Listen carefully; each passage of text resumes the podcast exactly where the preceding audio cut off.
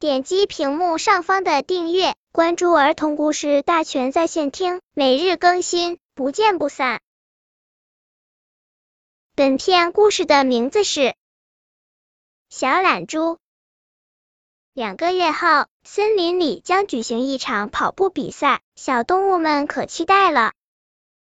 天还没有亮，小羊就伴着大公鸡的喔喔声起床练习跑步了。经过小猪的屋子时，小羊听到小猪还在里面打呼噜，它敲了敲小猪的门，大声说：“小猪，快起来跑步了。”小猪却伸了伸懒腰，皱着眉头说：“天还没亮，你就把我吵醒了，真烦人。”小羊好心的说：“我们要参加跑步比赛，必须多多练习。”小猪不耐烦的说。离跑步比赛开始的时间还长着呢，我再躺一会儿。说完，小猪翻个身，又呼呼的睡着了。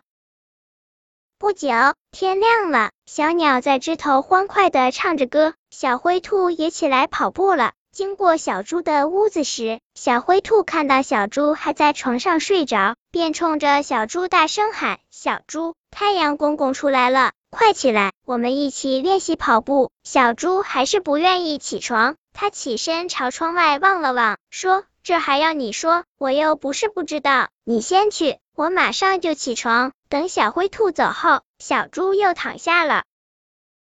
后来，小狗也来叫小猪去跑步，小猪仍赖在床上不愿意起来。小猪直躺到肚子饿得咕咕叫，才慢慢悠悠的爬起来。可他大吃顿之后，又回到床上躺着，把跑步的事儿抛到九霄云外了。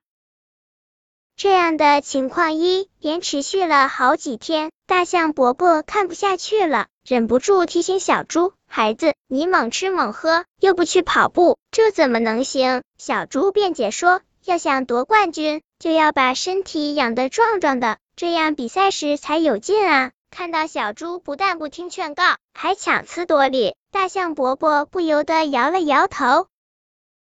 比赛的时间很快就到了。比赛当天，小猪特意穿了一身漂亮的衣服，一副得意洋洋的样子。可是比赛刚一开始，小猪就落在了后面。当比赛进行到一半时，小猪已经气喘吁吁，远远的落在其他选手的后面。比赛结束，大象伯伯宣布跑步比赛的结果，小猪得了个倒数第一名。总结发言时，大象伯伯意味深长的说：“平时偷懒，关键时刻怎么能取得好的成绩呢？”本篇故事就到这里，喜欢我的朋友可以点击屏幕上方的订阅，每日更新，不见不散。